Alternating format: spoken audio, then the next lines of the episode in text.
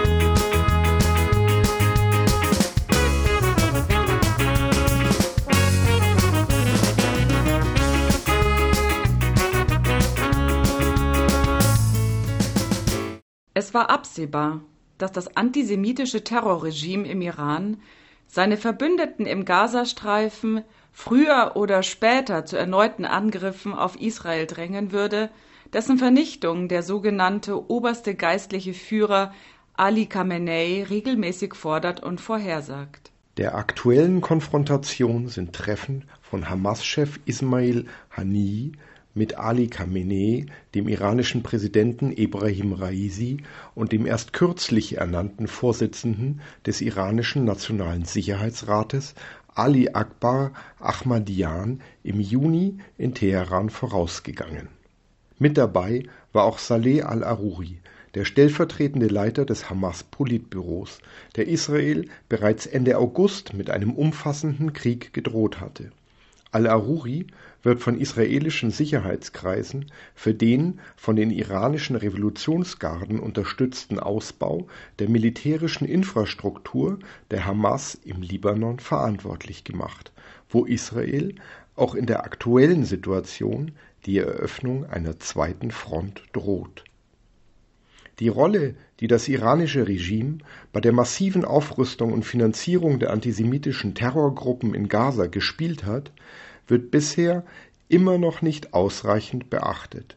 Das ist schon deswegen bemerkenswert, weil die iranische Unterstützung für die Hamas und den islamischen Dschihad, die Israel nun erneut mit Raketenterror und anderen Attacken überziehen, kein Geheimnis ist.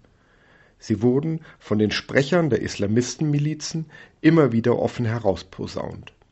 Rames al-Halabi vom Islamischen Dschihad erklärte 2021 im irakischen Fernsehen: „Ich bin stolz zu sagen, dass die Raketen, die wir auf Tel Aviv abfeuern, eine iranische Signatur tragen. Diejenigen, die diese Waffen einsetzen, wurden von unseren Brüdern bei den iranischen Revolutionsgarden ausgebildet." Bereits im Dezember 2020 brüstete sich Hisbollah-Chef Hassan Nasrallah damit, dass jene Panzerabwehrwaffen, mit denen in den letzten Auseinandersetzungen israelische Soldaten getötet wurden, unter Aufsicht der iranischen Revolutionsgarden nach Gaza geschafft wurden. Wenige Tage vor der letzten Eskalation 2022 fand in Vorbereitung des sogenannten Al-Quds-Tags, an dem seit 1979 auf Geheiß von Ayatollah Khomeini weltweit am Ende des Fastenmonats Ramadan für die Vernichtung Israels demonstriert wird, in Teheran eine Expertenkonferenz zur Befreiung Jerusalems statt. Mit dabei war Khaled Kadumi, der Repräsentant der Hamas im Iran, der 2021 erklärt hat: „Die Islamische Republik Iran hat einerseits sehr geholfen, was den Transfer von Wissen und Expertise angeht, und andererseits mit dem Transport der Raketen." Und der heutige Hamas-Chef in Gaza, Yahya Sinwar, sagte im Juni 2019 über jene Raketen, die auch Tel Aviv erreichen können: „Ohne Irans Unterstützung für den Widerstand in Palästina hätten wir diese Fähigkeiten nicht erreicht. Iran hat uns mit Waffen, Equipment und Expertise unterstützt. Es ist eine simple Tatsache, dass die massiven Angriffe von Hamas und islamischem Dschihad auf die israelische Zivilbevölkerung ohne die kontinuierliche Unterstützung aus Teheran nicht in der Intensität möglich wären, wie die Menschen in Israel sie seit dem 7. Oktober 2023 erneut erleiden müssen. Es wird geschätzt, dass der islamische Dschihad etwa 70 Millionen US-Dollar pro Jahr aus dem Iran erhält und die Hamas bis zu 150 Millionen US-Dollar. In den vergangenen Jahren hat Khamenei laut israelischen Medienberichten der Hamas angeboten, bis zu 30 Millionen Dollar monatlich zur Verfügung zu stellen, wenn Teheran im Gegenzug Informationen über israelische Raketenstellungen von den palästinensischen Moslembrüdern erhält.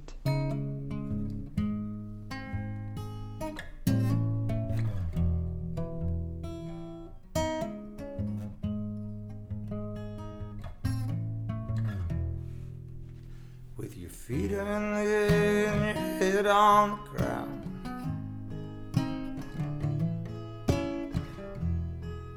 Charlie Strip and spin it, yeah.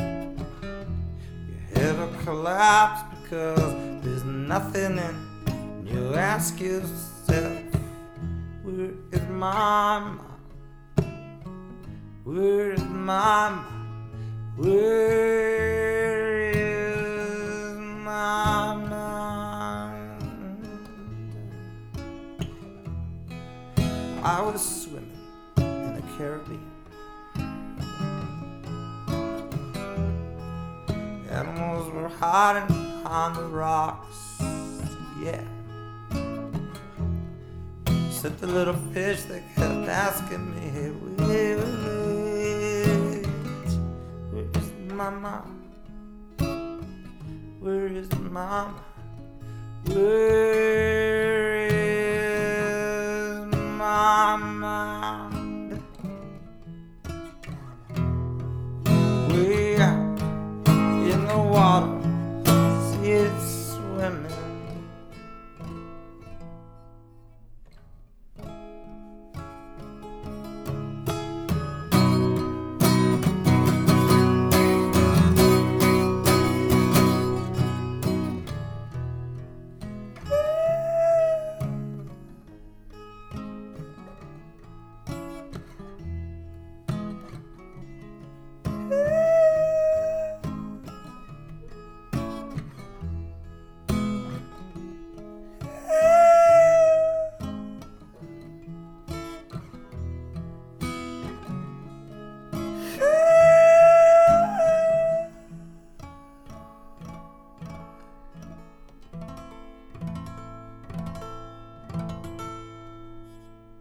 All das eben Gesagte bedeutet, wer mit dem Ayatollah-Regime im Iran Geschäfte macht, finanziert den Terror gegen Israel.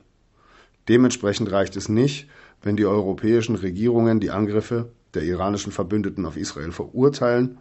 Ohne ein konsequentes Vorgehen gegen die iranische Finanzierung dieses Terrors bleiben solche Statements folgenlose Rhetorik. Wollte man Israel gegen den Terror von Hamas und islamischem Dschihad ernsthaft beistehen, müssten Geschäfte mit den iranischen Förderern des anti-israelischen Terrors komplett verboten werden.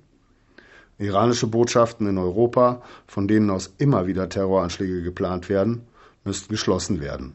Die iranischen Revolutionsgarden und die gesamte libanesische Hisbollah, die Israel mit einem noch viel gefährlicheren Raketenarsenal bedroht als die iranischen Verbündeten in Gaza, gehören endlich auf sämtliche europäische Terrorlisten.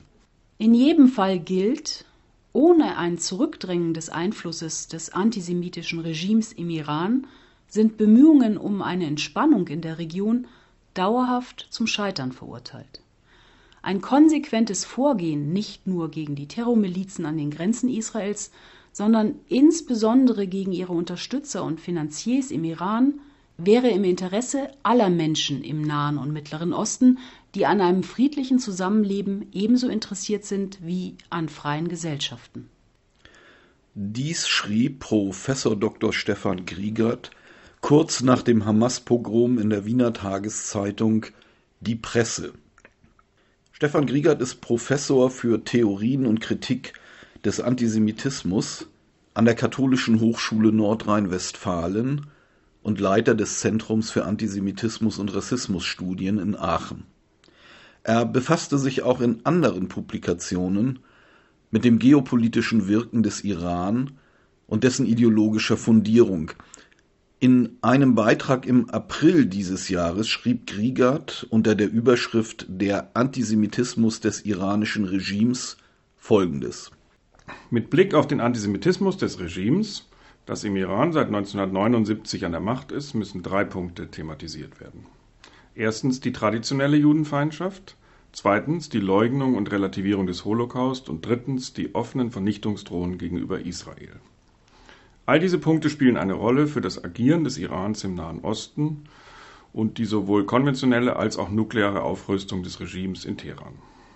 Der Antisemitismus der Islamischen Republik Iran entspringt ebenso wie die Feindschaft gegenüber homosexuellen und emanzipierten Frauen einer antiwestlichen und antiliberalen Gegnerschaft, welche das Regime in Teheran wesentlich kennzeichnet. In der Vernichtungsdrohung gegen Israel kulminiert die wahnhafte Ideologie, die seit Gründung der Islamischen Republik 1979 Staatsdoktrin wurde. Hinsichtlich der antisemitischen Ideologie der iranischen Islamisten kann zusammenfassend von einer Verherrlichung einer als organisch, authentisch, schicksalshaft und harmonisch gezeichneten Gemeinschaft der Muslime gesprochen werden, die als permanent von zersetzenden Feinden bedroht halluziniert wird. Diese idealisierte Gemeinschaft, in der auch der Gegensatz von Schiiten und Sunniten ideologisch zu überbrücken versucht wird, steht im Kontrast zu einer als entfremdet, künstlich, unmoralisch und widersprüchlich porträtierten und letztlich mit Juden oder dem jüdischen Staat und dem liberalen Westen assoziierte Gesellschaft.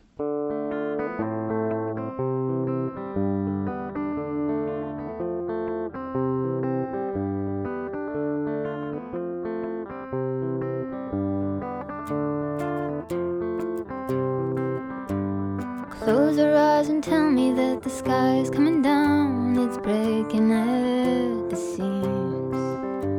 Or turn your head the other way, she's falling, she's not what she once seemed. But I'm one of those that still believes in revolution. Yeah, I'm one of those that still believes in a solution.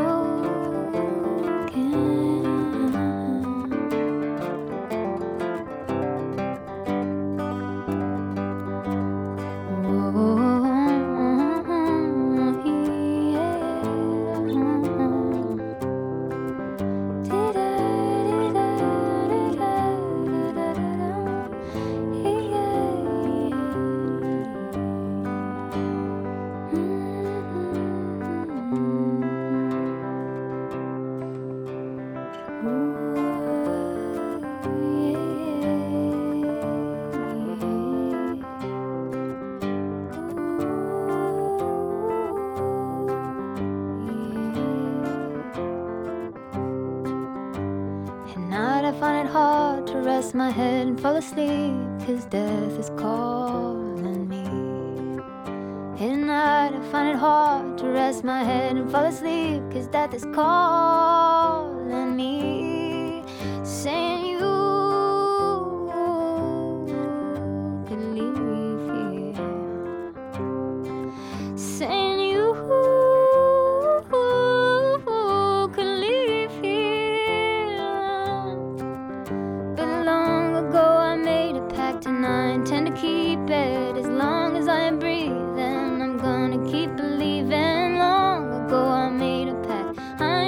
keep it. As long as I'm breathing, I'm gonna keep believing that from far away, yeah, it's amazing.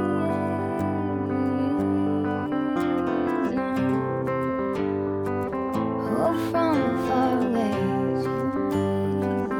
oh, from far away, she's there, yeah, from far away. From far away, she's mad. Oh, from far away, she's turning. Yeah, from far away, she's surviving. Oh, from far away, the world surviving.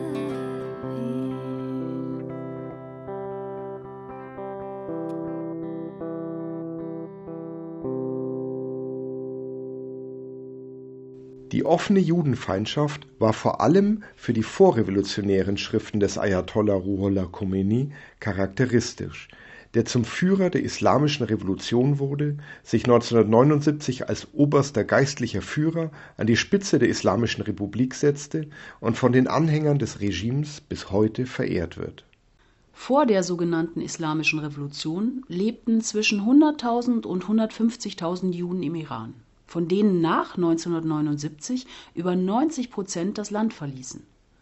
Zurzeit ist der Umgang seitens des Regimes mit der im Iran verbliebenen kleinen jüdischen Minderheit bestimmt von diskriminierenden, traditionellen islamischen Regelungen und einem von Khomeini geprägten Antisemitismus.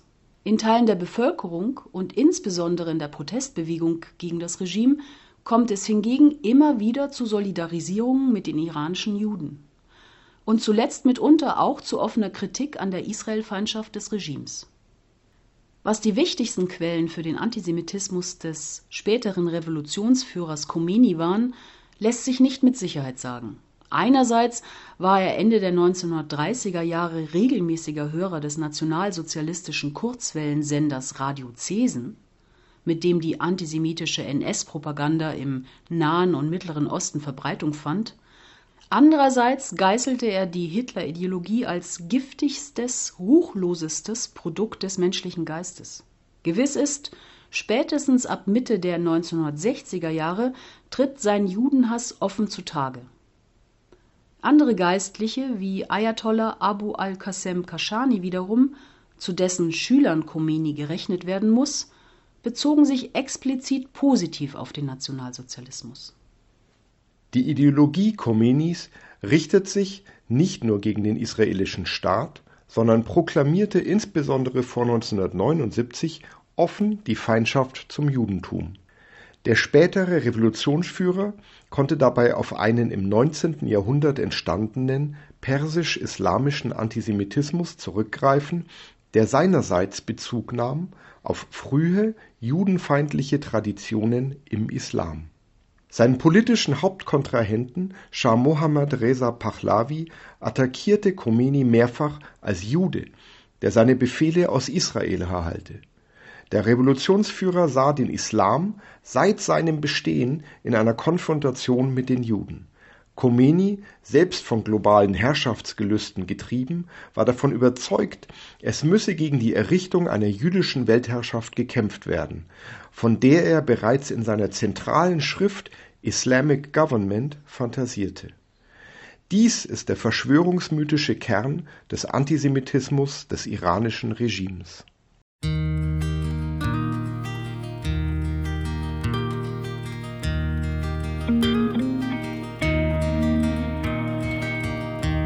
Have I been your memory?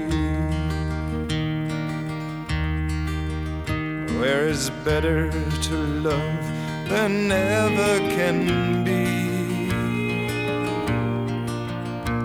Your door is always open and your path is free to walk. Your door is always open and your path is free to walk. Will I be able to dream easily and try to watch us in Hände shake. Your door is always open and your path is free to walk. Your door is always open and your path is free to walk. I got somebody.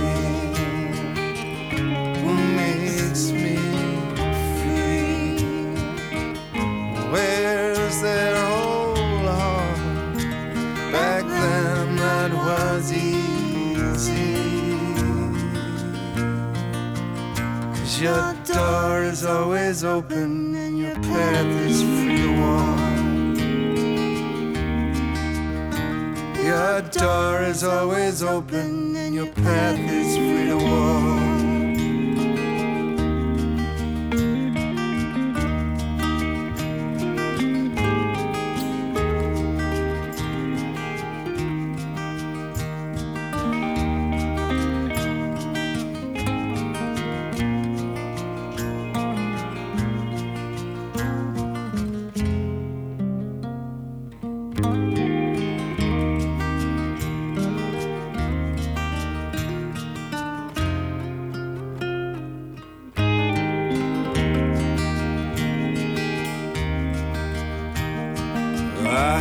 That train coming round the curve, whistling and churning and changing my nerve. That train is always coming, your path is free to walk. Your train is always coming, your path is free to walk.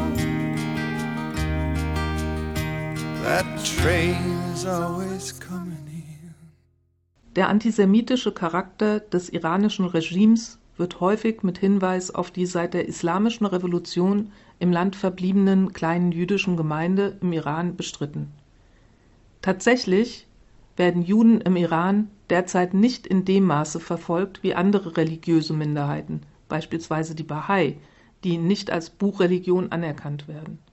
Doch der Verweis auf die verbliebene jüdische Gemeinde blendet aus, dass Juden im Iran keine gleichberechtigten Staatsbürger sind. Die jüdische Minderheit muss sich mit der Existenz als systematisch diskriminierte Minderheit abfinden und sich permanent von Israel distanzieren. Juden gelten als Dhimmis, als Schutzbefohlene, die zahlreichen Sonderregelungen und Diskriminierungen unterliegen und sich dem Herrschaftsanspruch des Islam unterzuordnen haben. Große Bedeutung für die Verbreitung des Antisemitismus im Iran hatte die 1978 ins Persische übersetzte antisemitische Hetzschrift Die Protokolle der Weisen von Zion, die in den folgenden Jahrzehnten von staatlichen Stellen im Iran in großen Auflagen immer wieder neu herausgegeben wurde, mitunter mit geänderten Titeln wie Protokolle der jüdischen Führer zur Eroberung der Welt. Hier wird bereits deutlich, dass die zeitweiligen Bemühungen seitens der iranischen Führung, mitunter zwischen Juden und Zionisten deutlicher zu unterscheiden, immer wieder konterkariert werden. Zudem wird in der iranischen Propaganda über die Zionisten stets in eben jenen verschwörungsmythischen Geraune geredet, das aus dem klassischen Antisemitismus gegenüber Juden bekannt ist. Der Zionismus wird in der Ideologie und Propaganda des iranischen Regimes nicht als ein gewöhnlicher politischer Gegner attackiert, sondern als Grundübel, das für nahezu alle Probleme in der Welt verantwortlich gemacht wird und dessen Auslöschung daher den Weg zur Erlösung bereitet. Auch wenn Khomeini, sein Nachfolger Ali Khamenei und andere Vertreter des Regimes nach 1979 in öffentlichen Verlautbarungen mehrfach betont haben, dass sich ihre Politik und Ideologie nicht gegen Juden richte, solange sich diese vom Zionismus distanzieren und dem Herrschaftsanspruch des Islam unterordnen, gibt es offen judenfeindliche Proklamationen, die sich nicht an diese rhetorische Unterscheidung halten und diese keineswegs nur von randständigen Vertretern der Islamischen Republik, sondern auch von wichtigen Freitagspredigern, die von Khamenei ernannt wurden. Leaving my coat at the Greyhound station, raising my arms in supplication, making some money, spending some money, drinking Pepsi, just walking around, making people hate me, making people laugh, fear drowning in a shallow bath, feeling underdressed in the cold Midwest, kissing my grandmother goodbye. Watching the crocuses bloom and fade, Easter bonnet from an old parade, exchanging pleasantries under pleasantries over griefs and aperitifs. These are the days of the year of my life.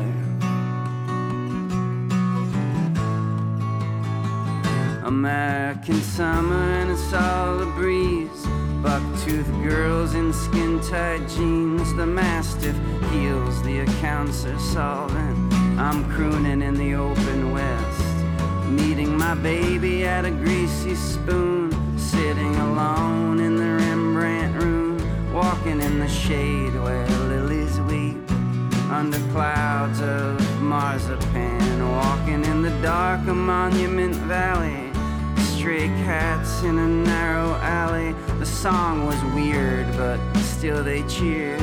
It's scrambled eggs and solitaire. These are the days of the year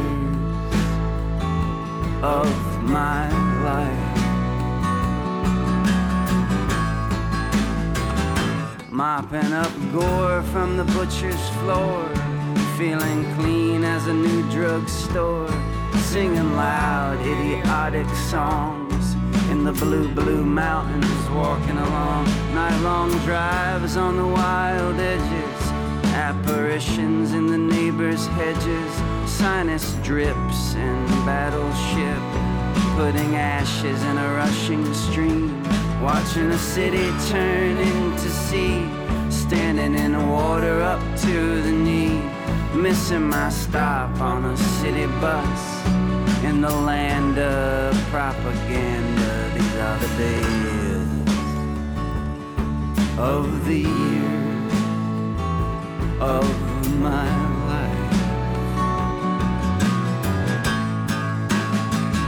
Watching birds on a drowsy sea, sitting in the dark of a family tree, funeral flowers and paperwork, drowning my dreams in mountain streams, standing tall in a cap and gown, in a house that's since torn down.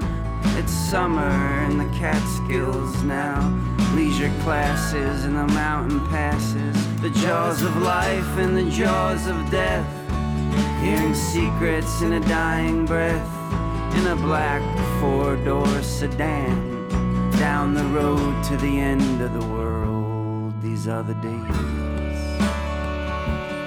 of the year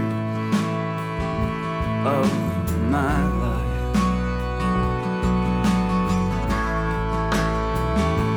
These are the days of the year of my life.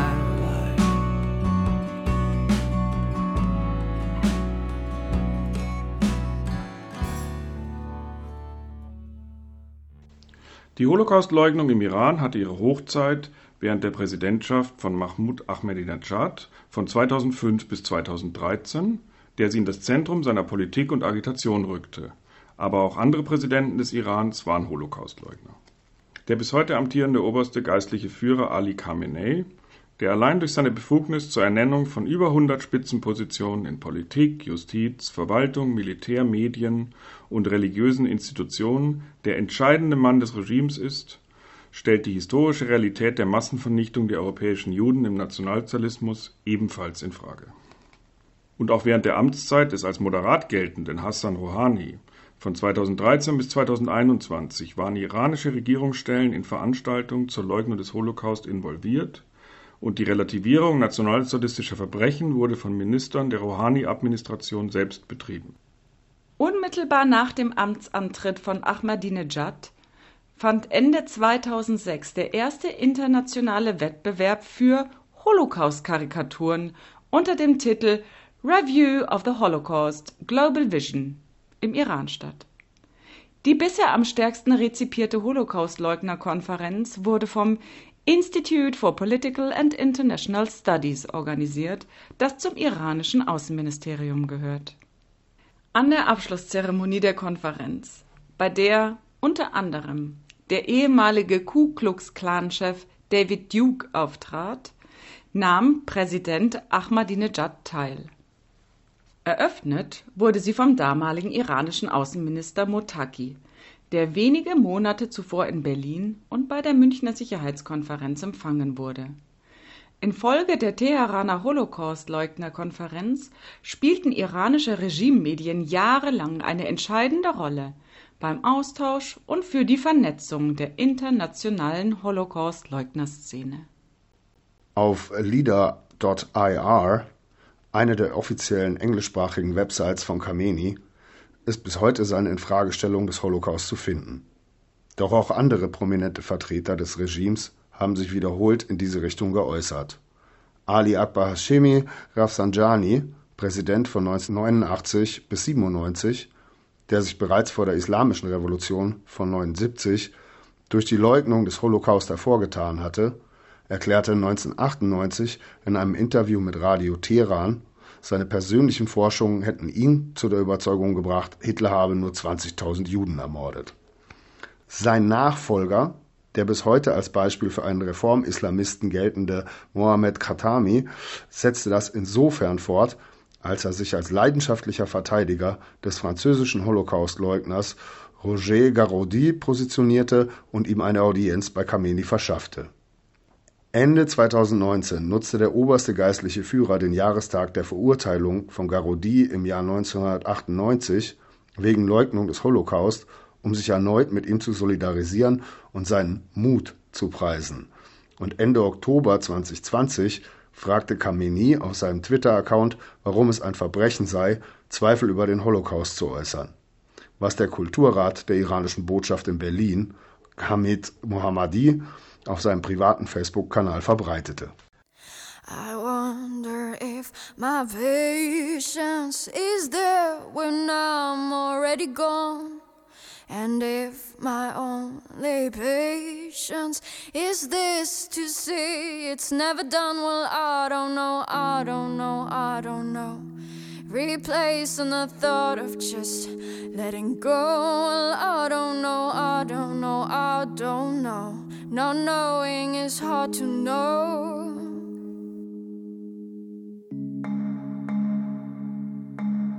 Leave me all alone.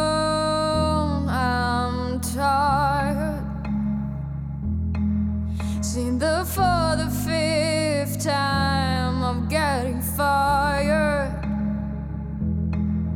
Do you ever feel like a bombshell that somehow no one meant it well? Do you ever know I'm letting go? I'm already gone, gone. I'm already gone.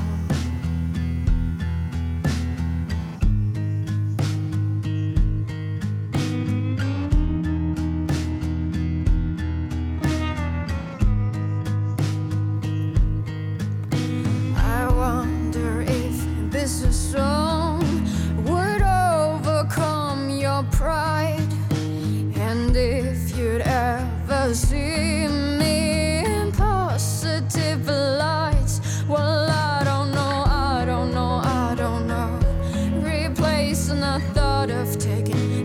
The show, well, I don't know, I don't know, I don't know. Not knowing is hard to know.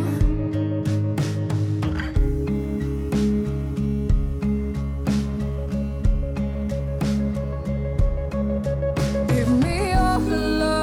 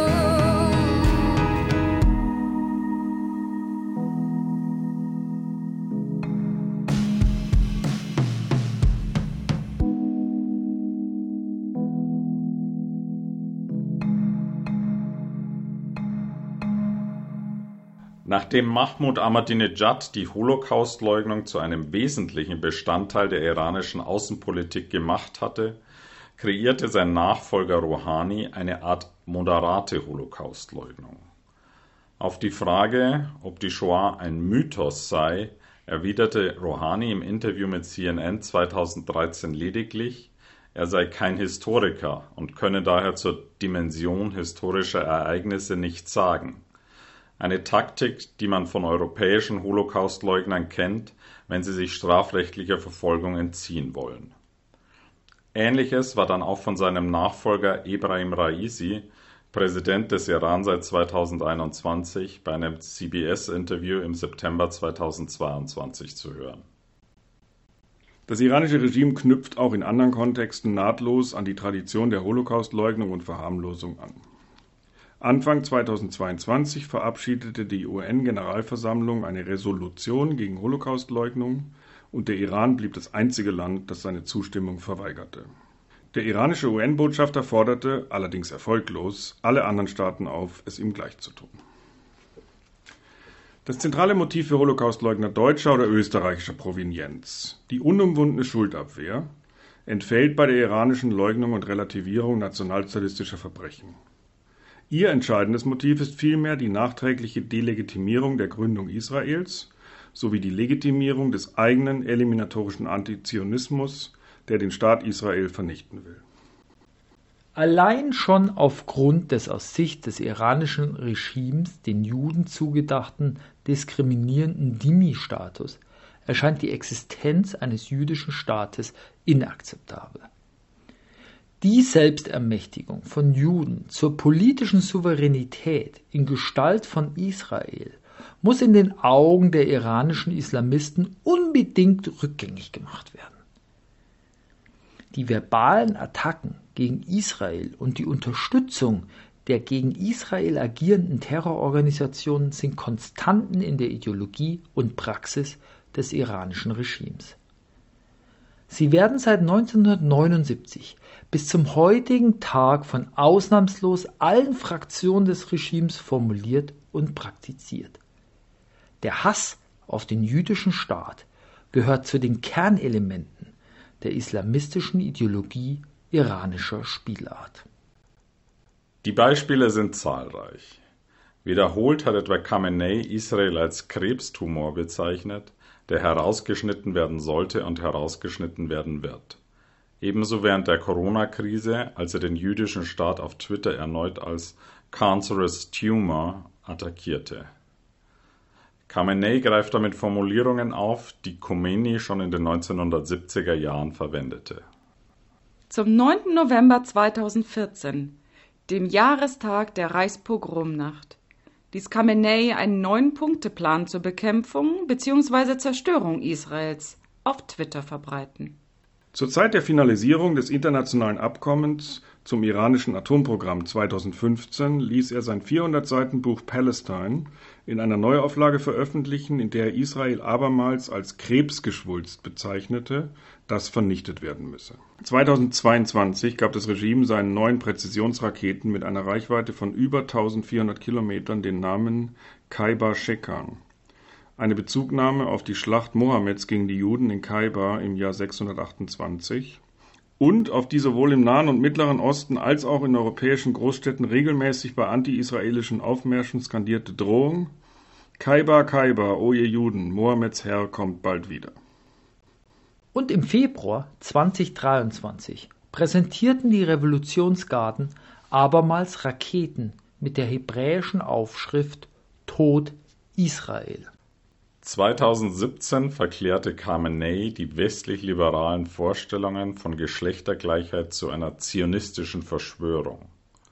Auch diese Äußerung, die den Zusammenhang von Antisemitismus, Antifeminismus und Sexismus in Erinnerung ruft, steht ganz in der Tradition von Revolutionsführer Khomeini. Dieser hatte bereits Anfang der 1960er Jahre gegen die Einführung des Frauenwahlrechts polemisiert, dem ein zionistisches Komplott zugrunde liege, als dessen Avantgarde sich die Religionsgemeinschaft der Bahai betätigen würden.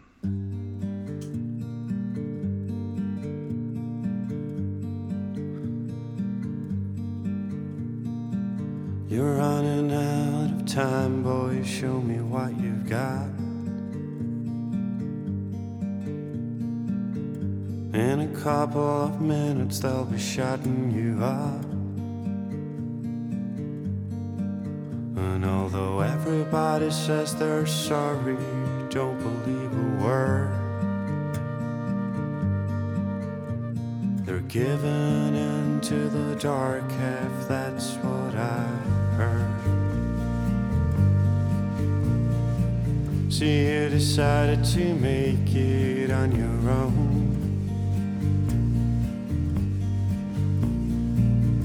Who's to take the blame then if you lose control? Everybody'll say they're sorry, but you can't see why. You're just keeping up track with a dark head tonight. And who'll be there to support you when the shit comes down? You gotta ask yourself now, do you want them around?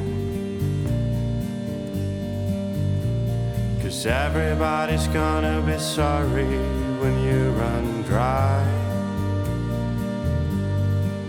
And you'll be stuck out here with a dark half by your side.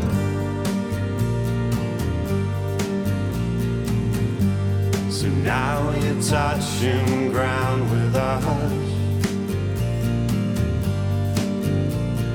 Everyone here's a victim, but you're the boss.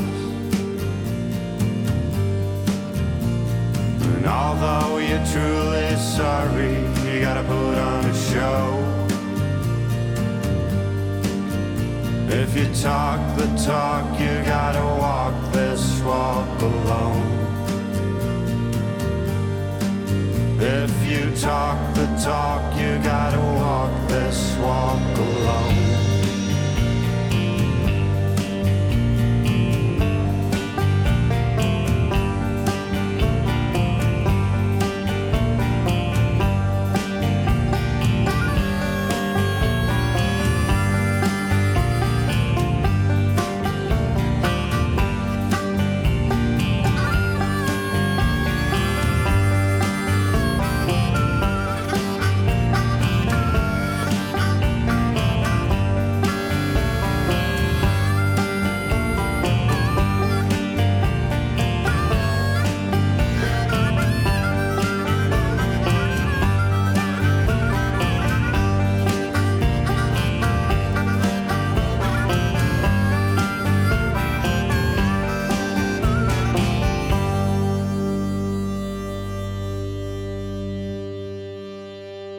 Alle iranischen Präsidenten seit 1979 nehmen regelmäßig am Al-Quds-Marsch in Teheran teil, bei dem seit der Islamischen Revolution auf Geheiß von Khomeini weltweit am letzten Freitag des islamischen Fastenmonats Ramadan für die Vernichtung des jüdischen Staates demonstriert wird. In Zeiten von Corona übernahm das staatliche Fernsehen die Propaganda. Zum Al-Quds-Tag im Mai 2020 strahlte der Sender Ofok TV ein Video mit dem Titel »Die Sintflut von Jerusalem« aus, in dem die israelische Hauptstadt komplett überschwemmt ist und an der Wasseroberfläche die Kopfbedeckungen orthodoxer Juden zu sehen sind. Der Clip endet mit dem bekannten Khomeini-Zitat: »Wenn jeder Moslem einen Eimer Wasser ausgießen würde, würde Israel von der Flut weggespült werden.« Mit den Attacken auf den jüdischen Staat als Fake-Regime wiederum wird auf ein klassisches Motiv des antisemitischen Antizionismus rekurriert. Die auf das Kapital bezogene antisemitische Gegenüberstellung von raffend versus schaffend, wie sie in der nationalsozialistischen Ideologie der 1920er und 30er Jahre zu finden war, wurde bezogen auf Israel durch das Gegensatzpaar von organischen, echten Staaten und künstlichen Gebilden ergänzt, was neben der islamistischen Ideologie in den 1960er und 70er Jahren auch in der arabisch-nationalistischen und der linken antizionistischen Propaganda anzutreffen war und ist. Auf diese Terminologie griff auch die Anfang 2018 in Teheran veröffentlichte Ausschreibung zum First International Hourglass Festival zurück, das auf seiner Webseite das Fake-Regime Israel attackierte. Das Symbol des Festivals war ein Davidstern, der sich beim Durchlaufen einer Sanduhr auflöst. Das Motto des Hourglass Festivals bezog sich auf Reden Khameneis, der 2015 und 2016 angekündigt hatte, das zionistische Regime werde bis zum Jahr 2040 endgültig ausgelöscht sein. 2017 ließen die iranischen Machthaber daraufhin in Teheran eine Installation aufstellen, welche die Tage bis zum Endsieg über den jüdischen Staat zählt. Der Festivalpromoter Hossein Amir-Abdollahian war seinerzeit unter anderem Generalsekretär der Internationalen Konferenz zur Unterstützung der palästinensischen Intifada. Sowohl unter Ahmadinejad als auch unter Rouhani war er als stellvertretender Außenminister des Iran tätig. Heute, unter Präsident Raisi, ist er Außenminister. 2020 titulierte Amir-Abdollahian Israelis auf Twitter als zionistische Schweine. Als neu ernannter Außenminister erklärte er, das iranische Regime strebe weiterhin die totale Eliminierung des Zionismus an, den er als Form rassistischer Diskriminierung charakterisierte. Anfang 2022 verkündete er via Twitter, der Zionismus werde keinen Platz in der Zukunft der Welt haben. Die aktuelle Regierung von Ibrahim Raisi steht einerseits für ideologische Kontinuität und andererseits für eine Radikalisierung, die in personeller Hinsicht teilweise an die Amtszeit von Ahmadinejad anknüpft. Raisis Innenminister Ahmad Wahidi, der unter Ahmadinejad von 2009 bis 2013 Verteidigungsminister war, verkörpert wie kaum ein anderer iranischer Spitzenpolitiker den antisemitischen Charakter des Regimes. Seit 2007 wird er von Interpol mit internationalem Haftbefehl gesucht, da er von Argentinien als einer der Drahtzieher für den Anschlag auf das jüdische Gemeindezentrum in Buenos Aires angesehen wird, bei dem am 18. Juli 1994 85 Menschen ermordet und mehr als 300 verletzt wurden. Zur Tatzeit war er Kommandeur der Al-Quds-Brigaden. Der gleiche Haftbefehl gilt auch für Mohsen Rezai, ein hoher General der Revolutionsgarden und mehrfach gescheiterter Präsidentschaftskandidat, der von Raisi nun zum Vizepräsidenten für Wirtschaftsfragen ernannt wurde. Raisi war bereits vor seiner Wahl zum Präsidenten in die Verbreitung antisemitischer Propaganda involviert. 2016 wurde er von Khamenei zum Direktor der Astan Quds Rasavi Stiftung ernannt. Die religiösen Stiftungen sind in der Islamischen Republik von enormer Bedeutung und verfügen aufgrund ihrer Milliardenbudgets über immensen Einfluss. Raisi beaufsichtigte in seiner Zeit als Direktor bis 2019 laut der Anti-Defamation League die Produktion eines 50-teiligen Dokumentarfilms unter dem Titel Des Teufels Plan, der eine aktualisierte Illustration des antisemitischen Klassikers Die Protokolle der Weisen von Zion darstellt, die von der Rasavi-Stiftung früher in Druckfassungen verbreitet wurden. Das iranische Regime ist heute einer der maßgeblichen Protagonisten des globalen Antisemitismus und der Hauptfinanzier der anti-israelischen, palästinensischen Terrororganisationen Hamas und Islamischer Dschihad sowie der libanesischen Hisbollah. Aufgrund des fortgesetzten Strebens nach Massenvernichtungswaffen und der Fortentwicklung des dazugehörigen Raketenprogramms, der massiven Aufrüstung seiner Verbündeten an den Grenzen Israels und der Versuch der iranischen Revolutionsgarden, sich in Syrien festzusetzen, stellt es gegenwärtig eine der entscheidenden sicherheitspolitischen Herausforderungen für den jüdischen Staat dar. Durch das iranische Regime existiert eine spezifische Bedrohungskonstellation, in der sich der eliminatorische Antizionismus und eine islamistische Märtyrerideologie mit dem Streben nach Massenvernichtungswaffen sowie einem massiven Raketenarsenal, insbesondere der Hisbollah im Libanon, verbinden. Diese Konstellation gebietet es, das iranische Regime seine Verbündeten und seine globalen Unterstützer ins Zentrum einer aktuellen Kritik des Antisemitismus zu rücken.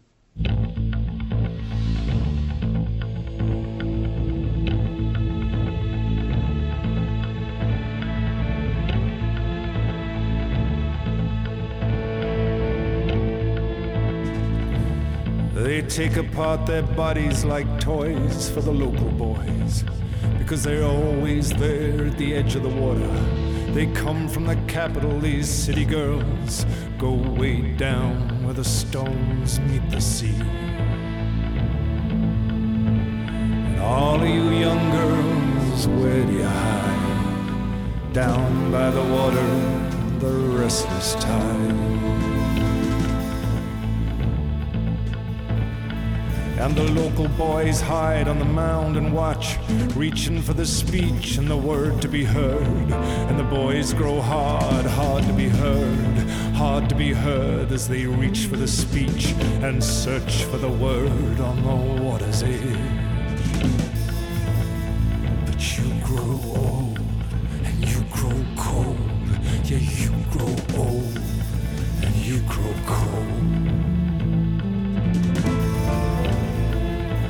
They would come in their hordes, these city girls, with white strings flowing from their ears, as the local boys behind the mound think long and hard about the girls from the capital who dance at the water's edge, shaking their asses.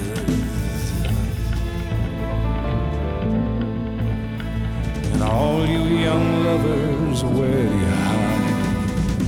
Down by the water, the restless tide. With a Bible of tricks they do with their legs, the girls reach for the speech and the speech to be heard, to be hard. The local boys team down the mound and seize the girls from the capital, who shriek at the edge of the water, shriek to speak and reach for the speech, here reach for the speech and be heard.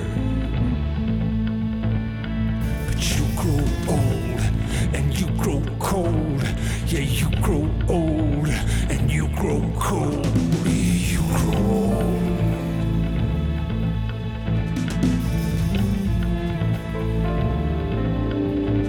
Their legs wide to the world like Bibles open, to be speared and taken their bodies apart like toys. They dismantle themselves by the water's edge and reach for the speech and the wide, wide world. God knows the local boys. Yeah, it's the will of love, it's the thrill of love, oh, but the chill of love is coming on. It's the will of love, it's the thrill of love, oh, but the chill of love is coming on. It's the will of love, it's the thrill of love, ah, but the chill of love is coming down, people. Werte Zuhörerinnen und Zuhörer, gestatten Sie uns an dieser Stelle und aus gegebenem Anlass einen redaktionellen Epilog zu dieser Sendung. Der widerwärtige Angriff der islamistischen Mörderbande Hamas am 7. Oktober auf Israel überstieg in seiner enthemmten und gleichzeitig kalkulierten Brutalität unsere damalige Vorstellungskraft. Wir waren wie viele andere schockiert und wie gelähmt, als wir die Nachrichten von dem dortigen Pogrom erhielten. Selbstverständlich weiß man seit den Mordfeldzügen des Islamischen Staats, wozu der globale Dschihad fähig und willens ist. Dennoch konnten wir uns bis dato einen derartigen Überfall an diesem Ort kaum vorstellen, obwohl Israel seit seiner Gründung mit existenziellen Bedrohungen konfrontiert ist und umgehen muss. Was uns aber Ebenso schockiert ist die weltweite Ignoranz bis hin zur unverhohlenen Freude auf Seiten sich links gerierender Milieus. Zum moralischen und politischen Bankrott dieser, um im linken Duktus zu bleiben, Zusammenhänge ist an vielen Stellen bereits vieles Richtige gesagt worden. Wir fügen hinzu: Für eine progressive, fortschrittliche Linke, so es diese überhaupt noch geben sollte, kann es keinerlei Zusammenarbeit mit den Initiatoren und auch den Kollaborateuren des Massenmordes geben. Eine emanzipatorische Linke ist solidarisch mit dem jüdischen Staat und bekämpft den Antisemitismus in jeder Gestalt, oder sie ist nicht. Den Ja-Aber-Relativierern dürfen wir an dieser Stelle mit den Worten der Shoah-Überlebenden Fanny Englert entgegnen: Sag nicht Krieg, sag Lebenskampf. Es ist ein Unterschied, ob man einen Krieg führt oder ob man um sein Leben kämpft. Wir haben es mit dem Judenhass von Hitlers islamistischen Erben zu tun. Wenn Israel gegen die angeht, die es auslöschen wollen, ist das nicht Krieg, um andere zu töten, sondern ein Kampf ums Leben. Zum Schluss dieser Sendung müssen wir dann noch eine traurige Nachricht in eigener Sache vermelden. Mitte Oktober verstarb völlig überraschend das langjährige Redaktionsmitglied Thomas in Hamburg. Thomas gehörte zur Gründergeneration des Projekts 17 Grad und hat bereits die Zeitschriftenausgabe in den 90er Jahren maßgeblich mitgeprägt. Wir vermissen ihn.